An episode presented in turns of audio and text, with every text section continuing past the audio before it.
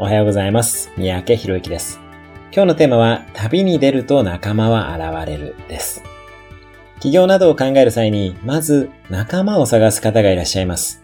でもそういう人に仲間は現れません。